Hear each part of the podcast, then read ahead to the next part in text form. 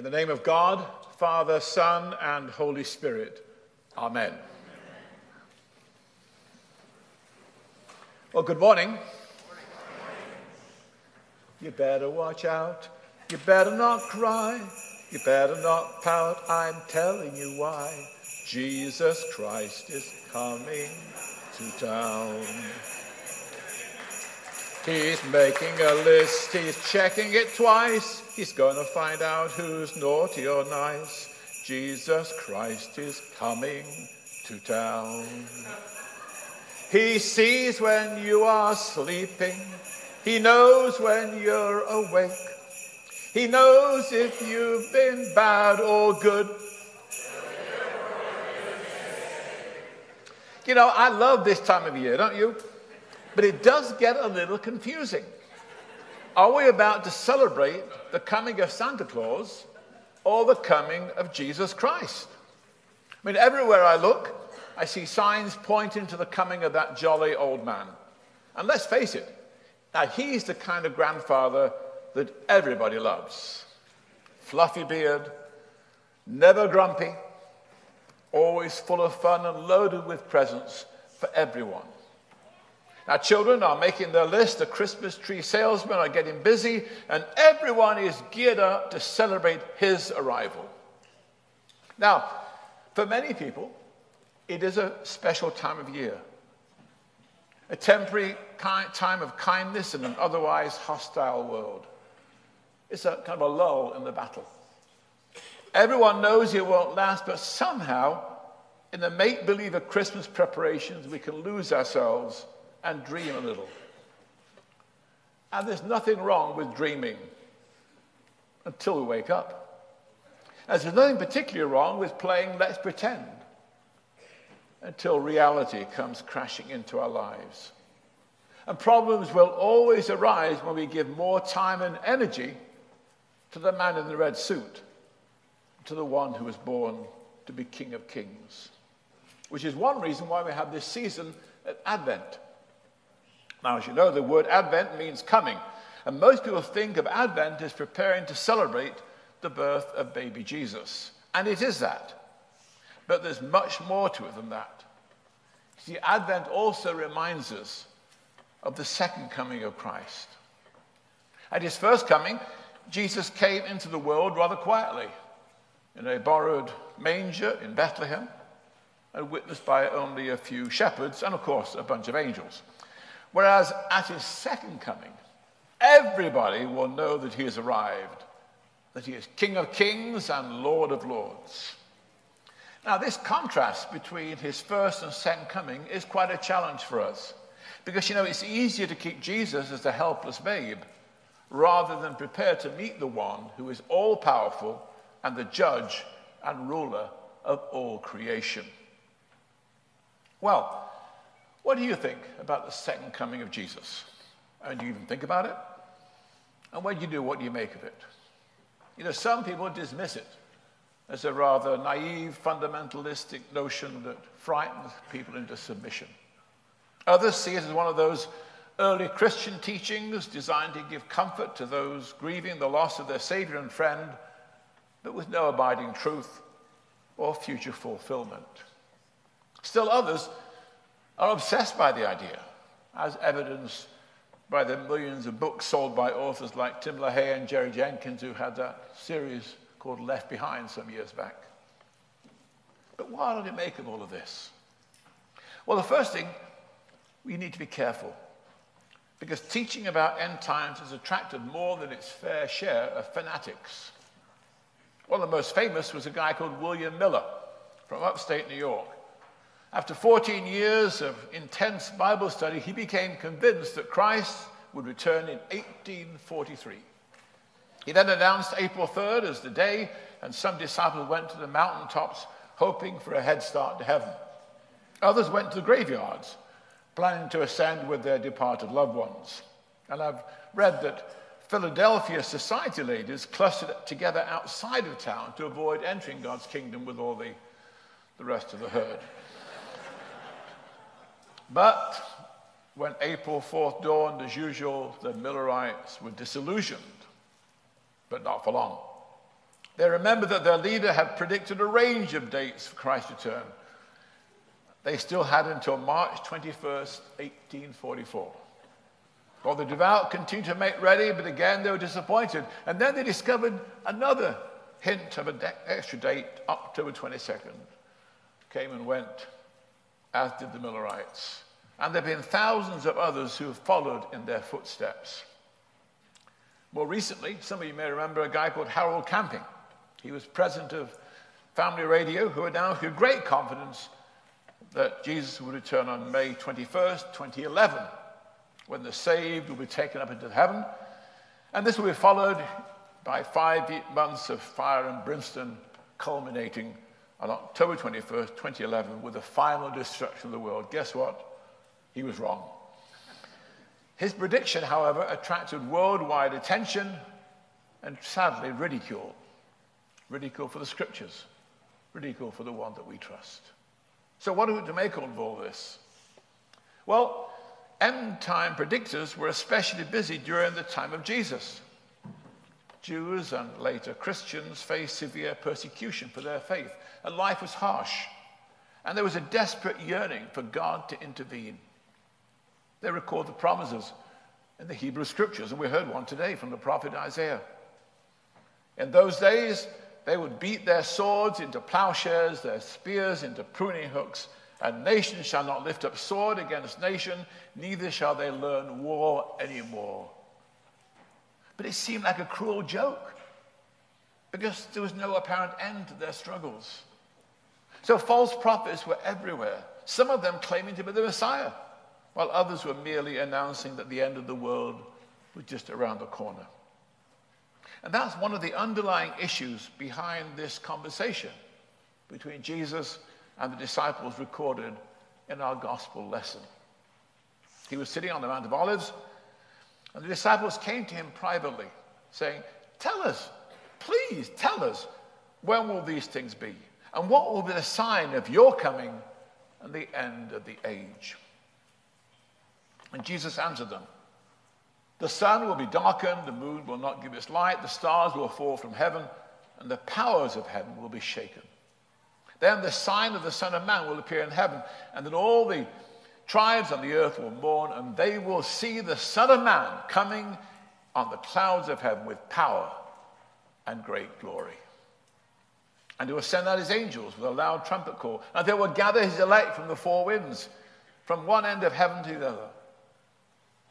From the fig tree, learn its lesson. As soon as its branch becomes tender and puts forth its leaves, you know that summer is near. So also, when you see all these things, you know that he is near at the very gates. Truly, I tell you, this generation will not pass away until all these things have taken place. Heaven and earth will pass away, but my words will not pass away. But about that day or hour, no one knows. Neither the angels of heaven nor the Son, but only the Father. And then Jesus goes on to tell them that in many ways life will go on as usual until the very end. And from the days of Noah, as the days of Noah were, so will be the coming of the Son of Man. For as in those days before the flood, they were eating and drinking, marrying and giving in marriage, until the day Noah entered the ark. They knew nothing until the flood came and swept them all away. So too will be the coming of the Son of Man. Then two will be in the field one will be taken and the other left. Two women will be grinding meal together, one taken and the other left. And then he concludes with a very solemn warning Keep awake, therefore, for you do not know on what day your Lord is coming. But understand this. If the owner of the house had known in what part of the night the thief was coming, he would have stayed awake and would not have let his house be broken into. Therefore, you also must be ready, for the Son of Man is coming at an unexpected hour. So you'd better watch out. But notice in his reply, Jesus always holds out hope. In the middle of the nightmare, some will be saved. Yes, it will be horrific, but it won't be total devastation. There's always hope. There's always the promise of new life. You know, Jesus predicted the destruction of the temple in Jerusalem, and 40 years later, it actually happened. It was horrific, beyond anything we could imagine. But it wasn't the end of time. However, when Titus besieged the city, razing the buildings to the ground and slaughtering as many as a million Jews, anyone in or near Jerusalem would have been justified in thinking that the end of the world had come. And Josephus, a contemporary Jewish historian, wrote No one visiting the city would believe it had ever been inhabited. And 2,000 years later, one can still see the signs of devastation. But the world did not come to an end. In truth, the appalling tragedy of Jerusalem became the turning point for the expansion of the church. In the middle of the nightmare, there was a promise of new life.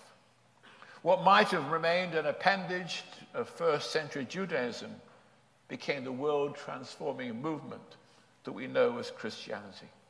You see, God specializes in creating hope in the middle of the most appalling circumstances.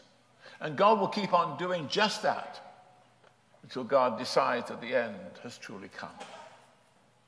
The sun will be darkened, the moon will not give its light, the stars will fall from heaven. But in the middle of the terrifying nightmare, Jesus says, From the fig tree, learn its lesson.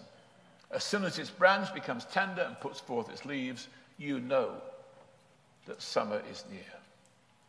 In other words, in the middle of the very worst that the world can do, God is at work bringing forth new birth, new hope, new life. It has always been that way and will continue to be so until there is no more time. You see, one aspect of this gospel passage that is often ignored is his promise.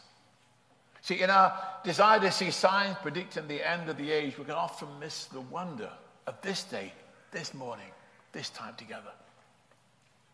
But we still have the question when will it all end? When will Jesus return? You know, week after week, we say in the Nicene Creed and declare that He, that is Jesus, will come again in glory to judge the living and again.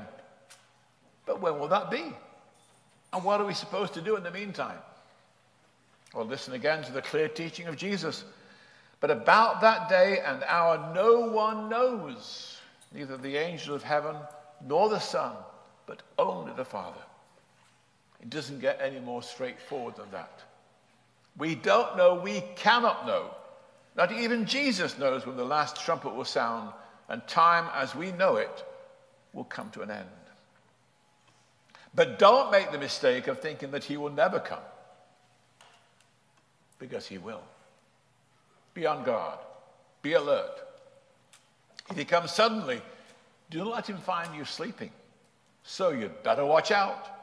Christ will come again. It won't be like the first time when Christ came as a baby. Next time he will come as King of Kings with a great shout, and everybody will know. The only question is where will he find us? Will he find us sleeping?